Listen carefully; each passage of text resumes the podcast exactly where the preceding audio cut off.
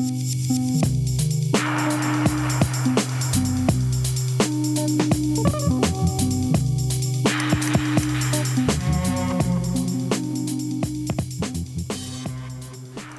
to another episode of Bench Talk. I'm your host Tom Gerard. Uh, this week I'm catching up with Darren Henderson. G'day. How you going? Good, how are you? Yeah, good mate. Good to catch up. I know. It's been a while. it has.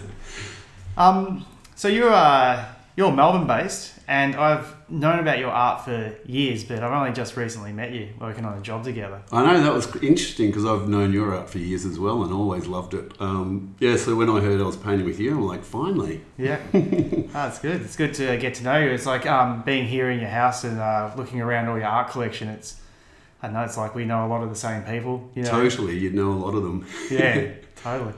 You got a uh, got a good collection of art here. Have you been um like collecting as you go, or have they been like art trades? Um, some have been art trades, or some are gifts for helping them out, like you know, driving them around or getting them to A and B when they're in Melbourne. Um, but yeah, most of it I've bought from sort of galleries and yeah, the autopsy and things like that. So Yeah, yeah. cool. So um, you know, we'll start at the start, I guess. Like um, like where are you from, and how did you get into art? Uh, from Melbourne originally. Um, always drawn as a kid. Sort of started doing graffiti when I was young. I wouldn't say I was prolific like any of the, the murders or the puzzles, but it was like a lot of fun. Um, strict parents kind of didn't let me out that much. So, uh, and then yeah, by the time I got to year eleven, I think it was, they started allowing us to use spray paint and canvases and all that sort of stuff at school. Um, and then it just went from there. My maths and English were pretty bad, so it was kind of an obvious route to take was the art route.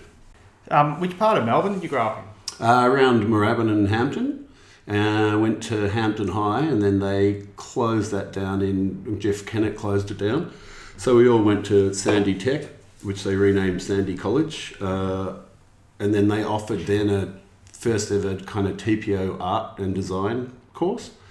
So you do photography, uh, life drawing, drawing, um, ceramics, painting. It was all art, you know, art based, and then maths and English were tacked on at the end.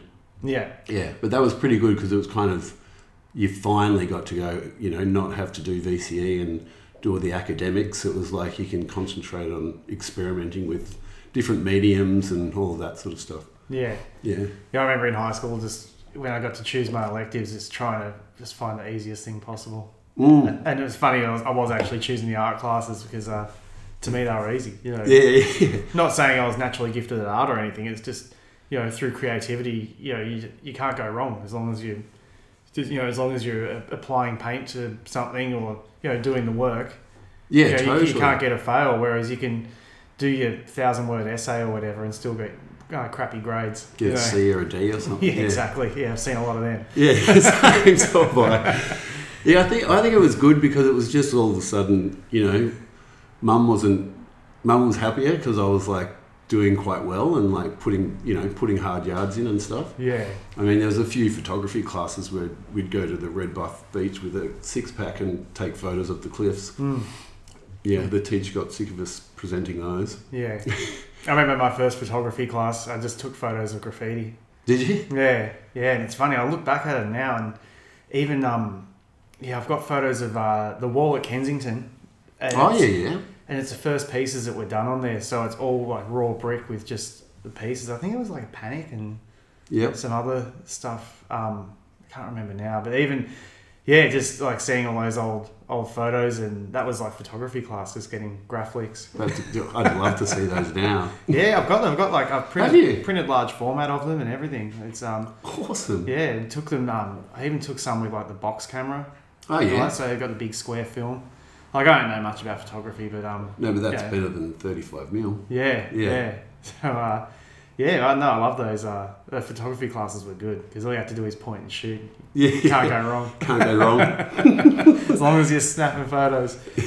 But um, but yeah, you said you um, you know, you got into graffiti and all that stuff. Like, were you hanging out with like um, like graph writers? Because I know that you, I know you're friends with Murder, and um, you know, I know that you, you know a lot of uh, you know the older generation graph writers from around Melbourne. I didn't didn't hang out. I hung out with a few around the area, um, and I met. I suppose I met Murder and, and all the other guys later in, on the scene. But I knew the history, so they were kind of happy to have a chat because, of, you know, as a keen keen creative eye, I'd always see it everywhere. Um, yeah, and then we sort of mainly stayed around the area. We'd tag occasionally up and down the line, but we didn't go. We didn't go crazy. I kind of more like like the painting side of it than the bombing side of it. Yeah, Yeah. and as, as you um, you know, you you got you were interested in graph and all that. Did you sort of start developing an art practice on the side? Um, yeah, we did. I did for sure. But then, then it was like, you know, it was kind of more like you're not going to make money painting, do design. You know. So a lot of us kind of got more into getting our design degrees and putting that creativity. You know, you'd still paint and do things like that, but you you were kind of steered towards, you know, doing something with it rather than yeah trying out that art career. Yeah. That's what I always thought. Like people said that to me years ago as well. It's like, oh, don't worry about painting. Get it, get in, like learn how to use a computer and Mm. go down a creative path that way because you can be, at, you know, you can make a living doing that. Yeah, totally. But, um, yeah, I Dif- for a while. different era for sure. Yeah. So what what year are we talking about? Like, where, Um, that would have been 88. I was Oh. at Sandy Tech. And then I think 80, no, sorry, 87 and 88 or 87 got into um, RMIT and did design there for three years. gee, so that would have been all, all the cut and paste time. Oh, eh? totally. Bromide machines, um, yeah, scalpels, rubylith, um, setting finished art, art up with, by sticking it down with, you know, cow gum and, yeah, I got quite good at it. Yeah. yeah. And then along came the Mac, Yeah. which changed everything. Yeah, yeah. I remember when I started uh, studying graphic design. That that was in two thousand and four. But I remember like computers were hadn't been in there for that long. Really, I get I get they've been in there for a while, but you know like Photoshop and Illustrator and all that were really becoming the the industry standard. Yeah, totally. But um, I'd speak to the um, some of the teachers, and they'd um, they'd just be like sort of bagging it out, going, "It's not like the old days." Is you know, Uh, um, and they were a bit jaded. I get. I think they were a bit they were jaded to the fact that it was so much easier to do things with than uh, it was back then. oh, all the hand skills are gone. Yeah, like yeah. it's, yeah. I suppose it's similar to, you know, going through the, I went, th- well, had studios with photographers and they were like, nah, film's never going to die, you know, Hmm. and it won't. Um, but di- and then didn't believe in digital, but now it's completely crazy. Mm. So a lot of our teachers, I mean, you know, we had the first SE30, you know, in in in um, RMIT and things like that, and they were black and white and tiny, you know, Mm. with like three meg of RAM or something. Yeah. But you could still, you know, to get stuff done like finished art, it was amazing. Mm. Yeah, it's it's just funny to think like because I, I was- computer illiterate when I started design, so I didn't know how to do do anything really. Didn't even know how to turn one on. Yeah, right. But um, but I remember buying my first uh, like USB flash drive thing, and it cost me like eighty five bucks, and it was and it, and it was um and it was two hundred and fifty megabytes.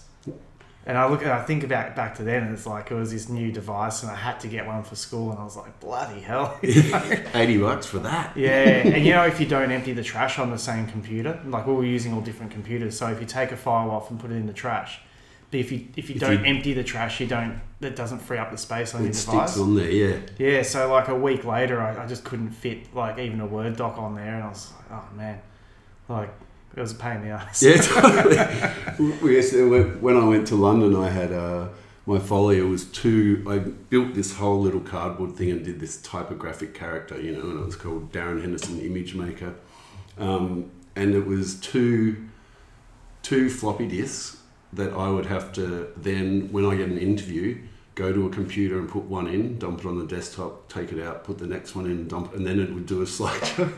it took like five minutes. Jesus. Yeah. It worked. I got a job. yeah. Just imagine the small talk, just like da da da da. Yeah, know, Someone you've never met before. want a coffee? So um, so what, what took you to the UK? Um, I got a job. I left uni when in '91, I think, and I got a job straight away because I'd met this uh, English gent called John Cockle, who was awesome, um, and he gave me a job as a junior as soon as I got out. So I started there, and then they'd started getting Macs in, so I got to learn all of that. And I think I did. I got to 24, and I was like, I haven't haven't travelled. You know, I've been to Hong Kong once and Thailand, and I really want to work overseas. And he was big for it. And he just was kind of pushed me out the door to do it.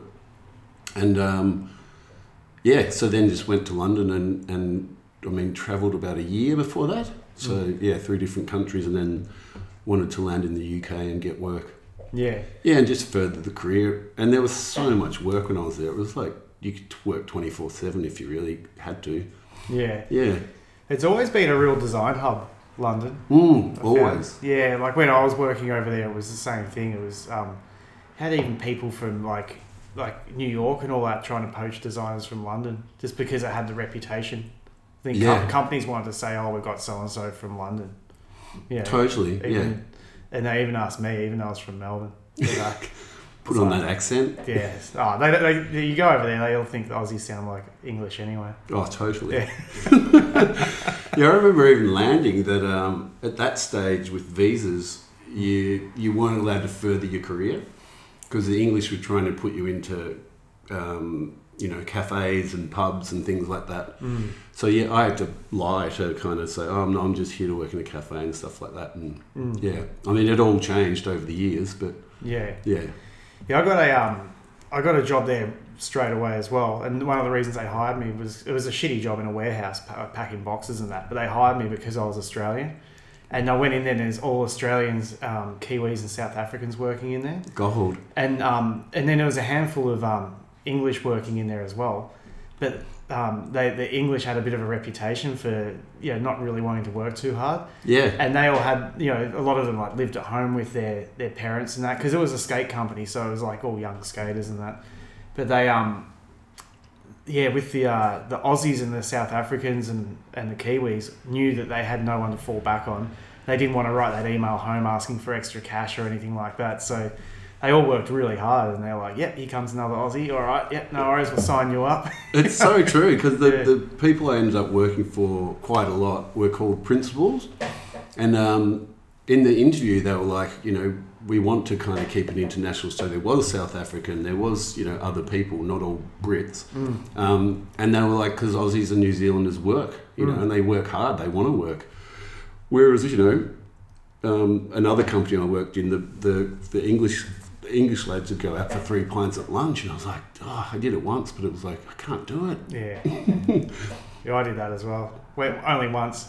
Had, my, had a three pint lunch and then had to go back and like be around forklifts and stuff. It's like, no, this, is doesn't good. work. this is not good at all. yeah. So, um, like while you're over there, were you, uh, were you, you know, working on your art as well and developing that, or were you just focused mainly on your design work? Mainly design work, but then I they were awesome because they'd let me work six days a week, and then I'd say oh, I want to go to Spain or Portugal or whatever, and I'd just take my sketchbook and then sketch then. Um, I'd sketch a little bit at night and stuff, but it was more yeah, around sort of getting money to travel, and then the art was sort of part of that. But yeah, Yeah, it's weird. Like I, I, I think back to my time there, and I had hardly any cash. I remember having friends on the dole who were getting like twenty pounds a week less than me. You know, and it's like, man, I'm working my ass off here. I still, still somehow managed to travel a lot. I, don't know, I think it's something about being in your twenties and you, you don't need much to live, and you can still manage to do a lot. Yeah, completely. I remember when I got my first job, I'd come back from Turkey to London and it took a month to find a place. And then I had a $5,000 Aussie credit card. And the day I got given a job, I put it in to take money out to go and have a few beers and it denied me. So friend lent me money.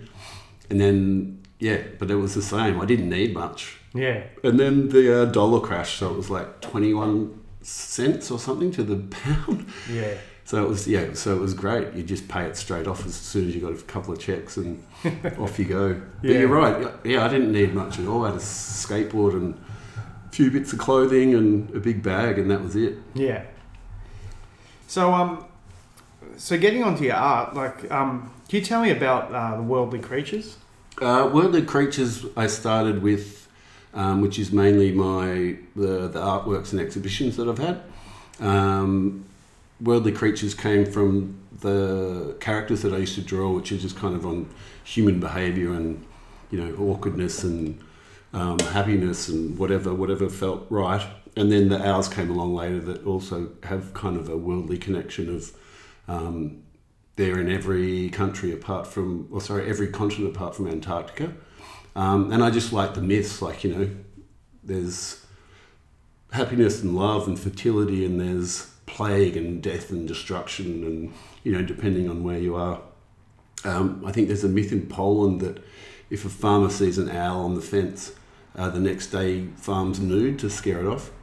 So there was just things like that, and I think um, doing design and illustration, you get a brief, you know, and I'm I'm happy to follow a brief and you know answer that kind of question. Whereas uh, the characters and the owls were you just did exactly what you wanted. Mm. Yeah. So the hours I just start. I don't plan. You know, I don't think of color schemes. I just start doing them, and then they kind of evolve into finished products. Yeah. Yeah, or finished art. Sorry. Yeah. and you can see, like, um, you know, from getting to know more about you from this conversation, you can really see your history coming through in your artwork as well, because they're very graphical with their, um, you know, with their shapes. You Yeah. know, but then then there's all the spray paint and oversprays and stuff in there as well. You know. Yeah, try to. I mean, they kind of went from really, really graphic and and I don't know, not stayed, but yeah, just sharp. But now, sort of trying to do a few loosen ups and you know Mm. get back into having a bit of fun and tighten it up at the end. Yeah. So for those who aren't uh, familiar with your artwork, like, can you describe like what they look like and also how you go about making them? Um, the characters were always just drawings in a sketchbook that I then I enlarged to larger format, um, using black line or other sorts of lines to, to sort of bring them together. But they're kind of like bringing what's tiny to a bigger scale. So just keeping the line work the same. Um, a lot of that is was stenciled. It's not drawn. Um, and then using shellac to kind of give it a bit of depth and stuff like that. And shellac's like a French polish brown colour. Um, the owls were kind of similar, but they were more colour and shape. Um, kind of preferring a lot of colour, not too dark. Like I really like kind of experimenting with how colours work together and, um, you know, choosing a shit colour and a good colour and then making it work kind of makes you happy as well. Um, and a lot of it is that's just stenciling, like cutting it out and starting, and you know you might do a black circle and then start adding color on top and shellacking them as you go. Um, I usually work on about ten to twelve at a time, so they're always forever drying, like a conveyor belt, and you can um, pull over them. You know, whenever you, you like, you can just re reinvestigate. Um, yeah, I build all the frames down the coast. Um, just bought a drop saw and a staple gun and lots of plywood and sort of make different sizes. Um, and I kind of find that as enjoyable as painting sometimes. Like you just you shut down and you you just kind of get in a zen moment and make things, you know, Yeah. and maybe go for a surf in between. um, yeah, but that's pretty much it, I think. Yeah, and I know when I think about your your work, I think about wood as well. Like, do you, you work predominantly on wood? I like wood because it's, um, especially using a scalpel, you're not going to ruin, like on a canvas, you have to be super, super careful where Mm. I kind of like to work pretty quick. So wood always was better because, and you can also leave parts of it. So you paint some of it and leave the Mm. wood on other parts and using the shellac kind of brings it, brings it to life. Yeah. Yeah. Yeah, with I- like I'm, I'm the same. Like I work mo- mostly on wood, and it's um because I've got a furniture maker downstairs from my studio, and Oh, he have ma- you? he makes all the boards and frames for me. But um, but I really like using the wood as a color as well, and Mm. especially working in a minimal color palette. Like there's you can just you know isolate the wood and go all right, that's one color, and then you know you only got to put a couple more colors in that looks like the full color painting. Yeah, totally. Yeah. What kind of ply is it that you use? Uh, mostly marine ply or birch ply. Yeah, yeah, yeah. Yeah. Better It- colour. Yeah, it just depends. Like I like sometimes I request like a darker wood, and other times I request a lighter one. Yeah. And sometimes it's whatever you get because he orders them on uh, like over the phone or online, and you know they come on a truck. Yeah, 1200 by 2400. Yeah, yeah. That's why yeah, it's it's like It's like, it's funny you because you know how big a, a sheet of ply is. We I work a lot off off that, so one side's normally twelve hundred, depending on you know what size painting I make. yeah. There's, yeah, a lot you know a lot of the time twelve hundred is is one edge. Yeah, If you know what I mean, because yeah, that's where the size of sheet comes. because yeah, they don't make them any larger. Or, Yeah, before I knew all that, I'd start. Um, he'd ask me what size uh, boards I'd like, and I'd start putting out these like random numbers, and he'd be like, "Oh, just you know, it, the biggest I can go on one side is twelve hundred. It's like, oh, okay, I get that. Now.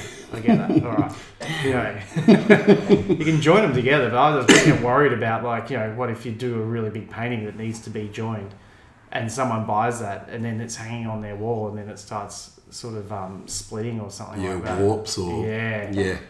yeah. It's And like that size, it kind of has the definite chance of. I know, I know. There's that's I know. It's like even with like with canvas, like canvases are scarier for that sort of stuff as well. But um, I don't know. I think about materials and longevity in art and all that, and I just want to work with the best quality materials possible because you you know you, you want someone to invest in that artwork and hang it on their wall proudly, Yeah, and you don't want to get the call or the email like you know three years later saying that something you know something's happened to it that it's your your fault. yeah, I totally understand. Yeah, you don't want someone saying, "Oh, one side's an inch off the wall to the other one." Yeah, yeah, oh, it's like, how do I fix that? yeah, No, I, yeah, I totally understand. yeah. But anyway, like you know, like wood's good. I think. Wood's, I- wood's down good. yeah, you put it in bubble wrap. You can stack them all up next to each, uh, on top of each other and all that sort of stuff. They're, they're it's hard wearing and Yeah, firm. I made the Yeah. mistake of putting one of my canvases on another one, and that it was like the worst thing ever. yeah, Mm. But you're right. yeah. I um, I mean, I played around with lots of different types of wood when I was um, sort of. To, you know, working out what type of ply I wanted to work with, and with the furniture maker, he'd ma- he'd made a bunch of them, but he didn't. You know, he doesn't know like anything about archival art or you know, Mm. hanging and all that sort of stuff either. So, um, you know, the first ones were too thin and Yeah, they, they could warp easily. And then the and then I said, oh, I need them thicker, and he made them too thick, and I was just too bloody heavy to hang on the walls. oh, totally. Yeah, Yeah, yeah. But now I've found this like nice, you know, I think it's like six mil birch ply. six mil, perfect. Yeah, it's perfect, and it's really sturdy, and it's not going to warp, and it's um and it's it's not too heavy to hang on the wall. Yeah, six mil is what I use for the owls because it's like, yeah, one mil it's too much. If you do something large, it's Yeah, yeah too hard to handle. I know. Anyway, enough about wood. Um, um, you uh, used to run a gallery called Autopsy Gallery, and I remember going to exhibitions there. It was it was awesome. Like, yeah, um, great fun. yeah, how how'd that all come about? Um, it came about through a friend, Jade Palmer, who used to run uh, exhibitions for women's charity, like breast cancer and things like that. Um, called one of them was called the Great Divide, um, which I was a part of. But he'd get international artists there as well, like Dalek and um, yeah, just a whole heap of people. A lot of locals, murder, you know, um, puzzle, all of that. And then he did that for three years, I think, two years. And then um, we both knew each other and worked in Prahran. And we kept in contact and, and things like that. And then I got to a stage where I was like, I wanted to start a like a painting studio, which you, you could then have shows at.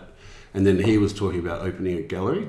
And so we sort of got together and talked about it. And, and yeah, it went from there. We started it uh, in 2007, I think it was. Yeah, we na- he named it the autopsy, which I loved because it's like dissecting, you know, everything. Um, and then I suppose the street art stuff. Then it was like there wasn't a street art gallery really. There was Monster Children, um, who had a few artists, but they were kind of every quarter. Wasn't So- that up in Sydney though? Yeah, Yeah. so we just put in five k each and and rented a space in Carlisle Street and started from there. So yeah, we didn't really want to go too commercial and get lots of sponsors and all of that and have to be answering to people. And we just wanted to get who we knew and who we loved into the space. Mm. Yeah, which we did. Like the first opening group show, that was amazing. Um, we had Frosty, which was awesome. Um, someone left their panties on the ground though. Um, and then yeah, and then we had we have we had Murder, which was fantastic.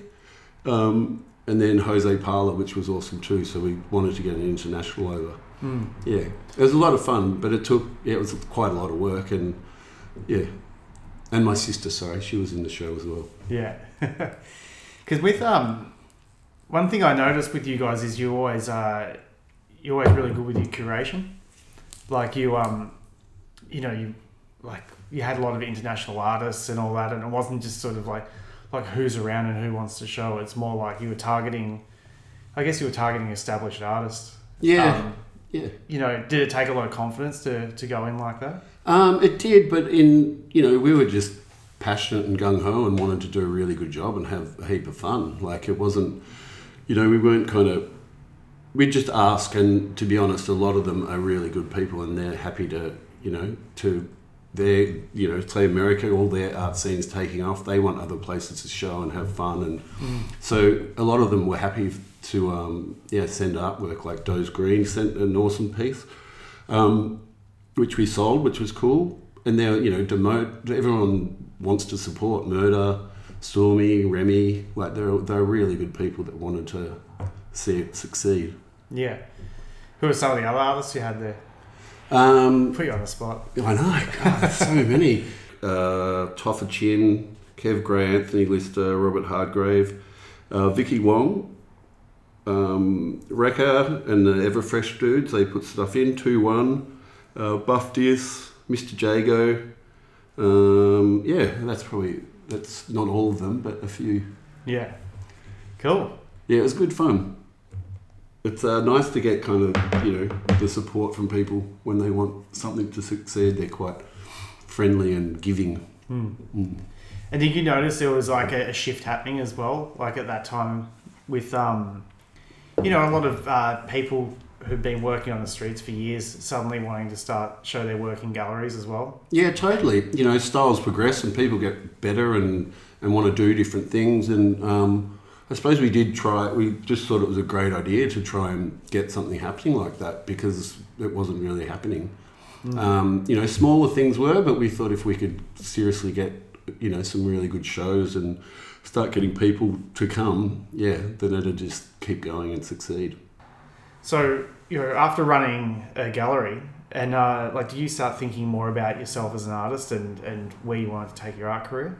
Yeah, we both did because of uh, you know we had a lot of fun and went and we kind of decided that if we shut it down, we could do two real, two or three really good shows a year, and not have to do the month by month. Um, money was becoming trouble. We didn't want to get sponsors on board. Um, we both had our own jobs during the day, so it just became harder and harder and harder. Um, have to be open on a Saturday, which I don't mind. We shared it. Um, and then I suppose the success of our shows was kind of like, oh, we need bigger, you know, we want to go bigger and have a, another show, or we could rent some really good spaces at that time that were amazing. So that was kind of the idea. But then we also wanted to paint and do our own stuff and not be tied to this uh, little shop that was quite expensive.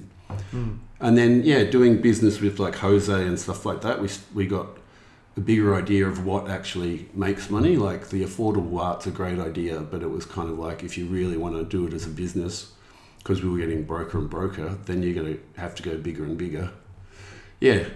Um, so yeah, we both did our own sort of art and kept going from there and got busy and then totally didn't start the autopsy again Yeah. which wasn't a bad thing. Like it was a great thing at the time, and we are super proud we did it. We had a ball and met so many good people and artists. So, yeah, Yeah, I've got a, um, a friend from uh, from Dublin. He's a graph writer from over there, and he was in Melbourne.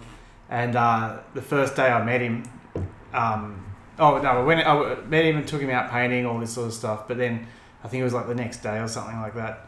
Um, took him to the opening of uh, Murder's exhibition at Autopsy, oh nice. and uh, yeah, he loved it. He still talks about it. Oh, that was a good show. It was awesome. Yeah, I remember in true murder fashion, like having to line up out the front because he was still in there, like finishing off the, the installation. we had the door locked. you walk in there, it smells like wet paint. Yeah, yeah, totally. Yeah, I remember. I remember people out the front and knocking, and we were just like, "No!" It was like half we, an we were a little bit late, I think. But yeah, but no, it's good to have people come out. You know, it's like you want it to succeed. So Mm, yeah, when people turn up, it's great. mm. But um, so like, so what did you do after the uh, after the autopsy?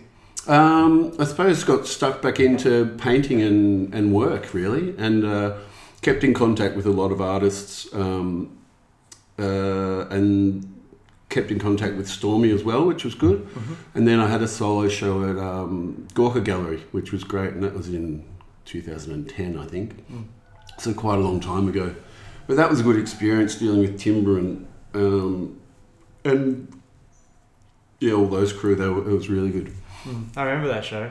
Yeah. Oh, did you? Thanks. Come Yeah. on, come along. Yeah, yeah. Yeah, I was working just down the road from there. It was uh, really convenient. Oh, nice. I remember just walking past there one day, and just there was suddenly a gallery there. It was like, what? Yeah, it was Yeah. good fun. It was a great, great spot. The um, but like you know, doing it all was that was probably the best part of it. It was such hard work, and you know, I remember the night before just kind of going, "Oh fuck, is this going to be any good?" You know, and like the kind of what you go through, Yeah. and then turning up, and it was like people, heaps of people and mates, and yeah, it was a good experience. Yeah. Um, yeah, it was good. Yeah, it's always daunting putting on an exhibition. I was talking to someone about it the other day, and uh, you know, I was saying, "Oh, you should have a show," and they're like, "Yeah, I've thought about that, but I, I'm scared that no one will show up." Yeah, it's yeah. like, but you know, you can't like not do things because of that reason. no, You know, the- it's you invite all your close family and friends, and at least they'll show up. You know? yeah, exactly. But, uh, And the process as well by doing it, like it's Exactly. it's so important. yeah, Yeah, and just being able to see, like you know, if you, no matter where what sort of space you make your artwork in, you know, it could all be piled up against the walls and in the even in the garage or even, even making it in your backyard under the under cover somewhere or something, and then then you hang it all up in a gallery and it's like you see it all and it's, it looks amazing on the white walls. you know? yeah, totally. Yeah, yeah, I agree. yeah, and it's there's this sense of uh, achievement and everything that comes with it. Yeah, Yeah. and, and a big relaxing sigh of, of relief when you leave. Yeah. yeah. And especially if things start selling as well. You see all the red dots starting to appear. It's like, I don't know, it makes it all worthwhile. It's uh, it's like, ah. Yes, I am going to make a living. yeah. I've, I've heard a lot of people say, oh, I'm never doing that again. Then, then three months later, they're working on their next exhibition. You know, Yeah, so true, so true. It gets addictive. Definitely. Yeah. So have you ever um, have you looked at like uh, you know taking your career overseas and growing as an artist over there? Um, yeah, I was lucky enough to be in a group show in Perth that Stormie organised, and uh, one of his friends from uh, the UK, from Newcastle upon Tyne, Danny, came over and we hung out and uh, spoke to him about having a show and mentioned that my grandma lived in Newcastle upon Tyne. That's where she grew up, and he's like, "Well, you have to come." Um, yeah, and then within a week he'd sent a date, so yeah, travelled over there. That was a lot of fun. Um, painted a lot. I think there was only 180 pieces, um, and they had this awesome space that was uh, was like an old industrial area. And then I got there, and the wall that I had to mount it on was uh, sandstone. So there was 70 drill bits for all of those paintings. but yeah, taking it overseas was great because you you meet so many other people and you meet like-minded people and you know it's a, just a lot of fun. I'd do it again in a in a second. Yeah. Yeah. What was Newcastle like?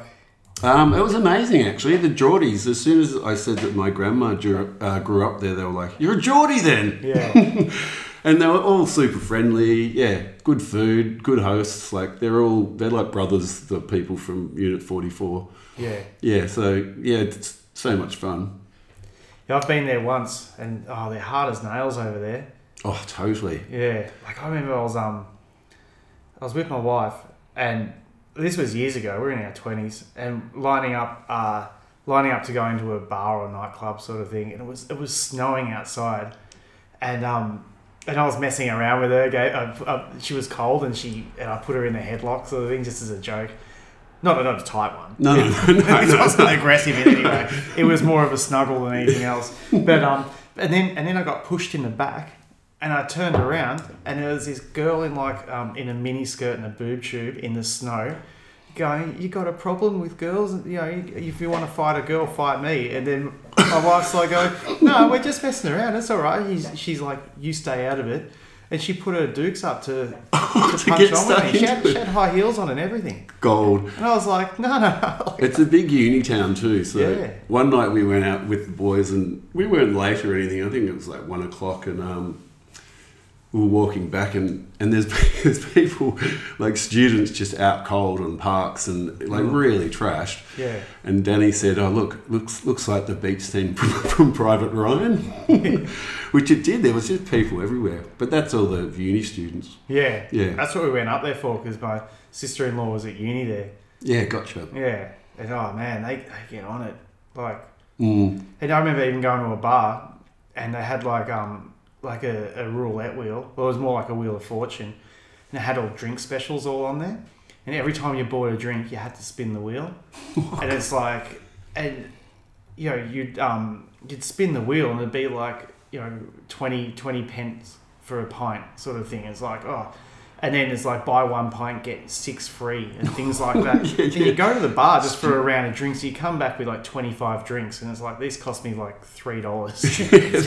student lifestyle Yeah, it was, Yeah. and it was like, gee, and they're like, oh yeah, this is just where we go to warm up to get before we go out. It's like, man, this is I'm done for the night. I was lucky enough. I mean, hanging out with those guys, that you know, they take you to some good spots, and Yeah, but it's a beautiful city. It and is. like they say, it wasn't wasn't bombed during the war, so all the original architecture is stunning, yeah, and it's a good size too. It's not not a massive London. It's just like really good vibe. yeah, totally. So you you also uh, worked for Adidas. Like, what was that like? Um, it was a lot of fun. I when I started uh, Worldly Creatures, I started Dirty Good, which is the de- design sort of side of my life. Um, yeah, and then naively, when I got a studio in Richmond with photographers, um, we did a campaign for Adidas and went and presented it because he knew the marketing manager, and that, and you know, we did a great job and great idea, but they're like, no, we won't make it, but do you want work? And I was like, yeah. So yeah, and then just started doing work for them, anything from illustrations to big billboards to you know window designs, um, a lot of their running stuff. They're uh, running brochures and all their running marketing materials for their shoes. So yeah, it was gold. It was really good time, and it lasted a long time. It lasted eighteen years, I think. So I was sort of an outside supplier to their marketing department. Yeah, and that led on to kind of Stella McCartney and Salomon Surf and things like that. Yeah, a lot of fun and good people, like really just solid, you know, no, just good client. Yeah.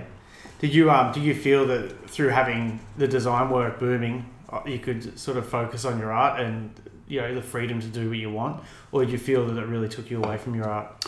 Um, it took me away, but to be honest, I was still working for myself. I wasn't working for someone else. Like Mhm. I had good um, a good relationship with them, and I got to do some good work. Like you know, use my artistic stuff to to actually make things. Um, but yeah, I suppose it did stop me painting quite a bit. But then it also funded a lot of my painting and you know materials and all of that kind of stuff. So it kind of it actually went hand in hand. You know, it was looking back, it's like I loved it. It was so much fun. Mm. Yeah. And did you get to bring your art into the Adidas arena? Like not not not the sort of not your the art that you're displaying, but sort of like skills. Like you mentioned earlier that you did a uh, like mural on the the history of the Adidas shoes and stuff like Yeah, that. totally. Mm. And we did a I did an exhibition of shell paintings, which was kind of fun. Mhm. Um, and there was only four of them, but it was kind of like you could then do your canvases and stuff like that. Like they were way up for ideas. They weren't kind of knocking you back for anything. They'd say no to some things, but they'd let Mm. you, you know, produce a lot of it. Yeah. Um, yeah, and they liked that I knew kind of the history of it as well. So, as in, you know, back to the shell toes and all of that. And I was quite passionate about the whole business. Like, I always liked it as a brand. And yeah. Did that come from your graffiti and breakdancing and stuff like that? Uh, I did, but I wouldn't say, you know, I could do crazy legs into backspin and that was it. Yeah. But I always loved, you know, you, you, your shell toes and your hip hops and all that. That was part of it. yeah. Yeah, and they're still a good shoe today. You can't, you can't deny. Nah. Yeah. Yeah, it's uh, I know it's weird because like you look back on, you know, your your typical b boy character was always wearing Adidas or Puma, you know. Yeah, totally. Yeah. Do you know? I I found out. uh, Um, I was listening to a podcast now talking about it. Do you know the owner of Adidas and the owner of um, Puma are brothers?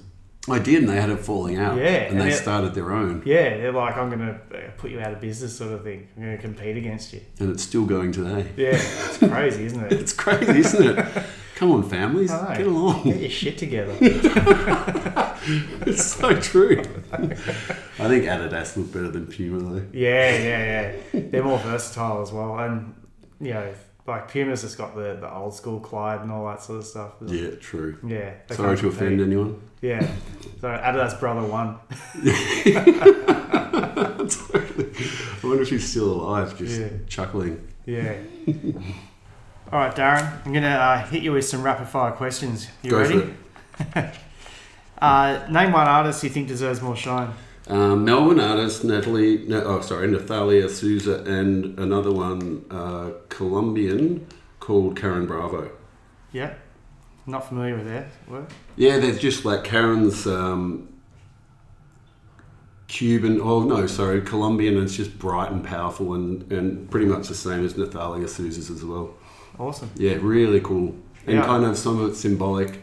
Um, Karen's work's kind of all about humans and you know women and big earrings and all that sort of stuff. Very kind of African Colombian. Cool. Yeah. I'll have to check it out. Um, what's one medium you'd love to work with? Uh, I'd love to work with bronze. Stormie um, did a bronze last year with Bill Perrin down in Sandringham, and I was lucky enough to get along and check out the whole process. Um, Bill's actually amazing because he just loves taking you through everything. It's like he was a teacher, I think, at VCA. Um, but just seeing the process of it all, like, you know, the building, the clay, the foam, them then, you know, 3D printing parts that are going to be bronze, and just have something that's so solid would be just amazing. Hmm. And seeing it as its, you know, clay form, like the whole 3D life size sculpture, and then coming back and seeing, you know, head cut off, arm cut off, and then they've got to join it all together. It was pretty, pretty amazing. Hmm. Yeah. Yeah, I'd love to do that as well. Like, Oh, it'd be so good. yeah, like I was speaking to D-Face about it a few weeks ago on the podcast, and just also the fact that it seems like it's going to be there forever. Like that's what he was saying. It's like, yeah, I don't know. Yeah, It's so, so much more permanent. Like you know, we're talking about the, how fragile canvases are. For instance, it's like Mm. if you paint a canvas, you don't feel like it's going to outlive a bloody war. Yeah, You're not going to knock this one over. No, no. um, what's one skill you wish you had? Uh, I wish I could fly a light aircraft so that I could drive to Melbourne Airport and fly to Cape Woolamai, where my beach house is, uh, and go surfing quite easily. It would take me 30 minutes Yeah, instead of an hour and a half. um, and I've always wanted to learn to fly, so why Yeah. not, eh? yeah, why not? A few friends, surfboards. Yeah. Um, do you have a favourite artist? Um, international, I do. I'd, uh, I'd say Jose Parla is always a favourite, um, and I've always thought that. And I suppose having this show here in Melbourne with him was like a real eye opener, as in um, his bio and what he writes about his artwork, like is so succinct and so one to what he produces. Like it's you know it's backed up, um, and then you kind of I suppose I did put him on a pedestal and then communicated him from with him for months before he got here. And you realise, and he turns up and he's just like this awesome dude, like just so down to earth. Um, yeah, and we just had a good time. So yeah, and his paintings are freaky; they're amazing. Yeah. Uh, and Barry McGee, he's been my all-time favourite for a long time. Uh, characters, graffiti history. Um, I travelled in San Fran, so you'd, uh, my brother was living there, so I took my skateboard and went there, stayed for two months. So you'd you'd ride around and you'd see you know Twist and, and Phil Frost and all of that, like all the locals, and it sort of started from there. What, and what went, year was that? um, that was 1994. Oh, in the prime. Yeah. Those guys were all up. That was crazy. Yeah. But it was just, and it was also like, you know, prolific in the street, but then you'd go to San Francisco Museum of Modern Art and he'd have a whole wall, you know, like his stacked tiled paintings, and you'd be like, it's all changing, you know? Like as a kid, you're like, oh, yes, they're in. Yeah. Uh, Australia, I'd have to say Rhys Lee, Ben Quilty, uh, Murder Demote, and Mr. Gerard himself. Oh, thanks, mate. or is that But it- another one? But it's always hard. Like I, I find there's like so many, you know, Rone and it's like Reka. It's like there's so much to choose from, and they're all so good. Yeah. Yeah. So I'd like to say Melbourne or Australia in general. We've got a lot. We do. I know. It's like when I um started this podcast, I thought I'd have to, uh, you know, be skyping people overseas constantly, and it's like, man, there's just so many amazing artists here, and then more and more just keep coming out of the woodwork as well. It's like I'm, I don't know, like just in Melbourne, and then I think about Australia as a whole, and then globally, it's like, well, just on, this, on Totally. this planet, there is so many amazingly creative people. It's, Yeah. uh, you can't just sort of narrow it down to one. No. no, that's the hardest question out of all of these. Yeah. um, what advice would you give your younger self? Um, I'd probably say trust yourself more, your instincts, and you know your talent. Um, not think about do, think about it too much, but sort of more just produce and get stuck into it. You know, um, people are going to love it or hate it no matter what. Whether it's like the most brilliant show you could ever produce, there's always going to be an opinion about it. Um, yeah, and don't smoke. Why is that? Smoking's. I've been on and off a smoker for years, and it's yeah, it's pr- probably the only regret I have. Yeah. Tough thing to quit. I smoked for 10 years. Did you really? Yeah. Yeah, I got, and, uh, oh, I tried to give up so many times. And then my wife just, uh, I said to my wife once, oh, I'm to, I think this is going to be my last packet of cigarettes. And she's like, if, like, I can't hear this again. if you're not willing to do it, don't talk to me. It's like, what? You don't think I can do it? And, she, and I said, and she said, no. And I said, all right. And I haven't had a cigarette since. Haven't you? No, that was 2001. That's awesome. Yeah. Sounds like if you ask uh, people in the studio, they- they'd say exactly the same thing about me. Yeah. Oh, I'm gonna, I've got to, this is what I've got to do. This is it, last pack. That's what I used to say all the time. So that's it, last packet of ciggies. I remember it timed it perfectly. Like I had a really bad sore throat and all that, and I wasn't really wanting to smoke so much. But um, but yeah, I just wanted to prove her wrong. Yeah. Yeah, it's, it's one of those like, as soon as someone tells you you can't do something, it's like, oh, you watch this. Yeah, hang on. Um, do you have a, uh, a dream project you'd love to work on? Um, I suppose, to be honest, it's more painting and travelling. Like I find um, the going overseas and being creative and meeting other people is, is a lot of fun. I mean, I'd love to have a solo show of, of stuff that I've been doing recently um, in Melbourne. I think I should. But yeah, the kind of fun side of travel and painting is is far more elusive and enjoyable than yeah staying in one place. I like to move around. Yeah. But I do want to have a, yeah another solo show in Melbourne. I think it's I think it's time. And Ah. people are always saying, "Why aren't you doing one in Melbourne?" And I'm like, "I don't know. I just get these offers to do things." So Yeah. yeah, can't say no. So where are you wanting to take your art career? Uh, I've recently been working on some canvases that are sort of line drawings of my travel, so that's kind of my next uh, focus is to get that sort of up and running. Um, some bigger canvases, um, and to be honest, a lot more. You know, making more out of the art and your lifestyle and surfing and yeah, getting back to one kind of thing. Yeah. Yeah, just kind of. I mean, it's a dream, but it's like to be able to surf and paint, and that's all you do, would be pretty pretty fun. Yeah. Totally. Yeah. And uh, and do you have any future plans or projects in the works? Um, no, just just trying to get a solo show for Melbourne and and um, hopefully travelling to Newcastle upon Tyne again just to paint um, and do a bit of travel around that area. So hopefully, yeah, I haven't talked to them yet. I've had a chat to about the idea. Nothing's uh, solid, but we're we're going to see what happens and go from there. Yeah, cool. Yeah. And um, and where's the best place for people to see your art online? Uh, I'd say worldlycreatures.com or Instagram. Just uh, worldly creatures, dirty good. Yeah. But that's kind of personal as well. So you have to put up with dog photos and things. Cool.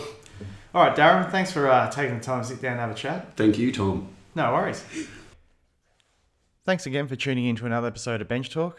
To view images of the guest's artwork, follow us on Instagram at bench underscore talk or go to the website benchtalkpodcast.com. If you want to stay up to date with the latest episodes, subscribe via Apple Podcasts, Spotify, SoundCloud, or Stitcher. If you like the podcast, don't forget to tell a friend. Uh, thanks again for tuning in and stay tuned for next week's episode.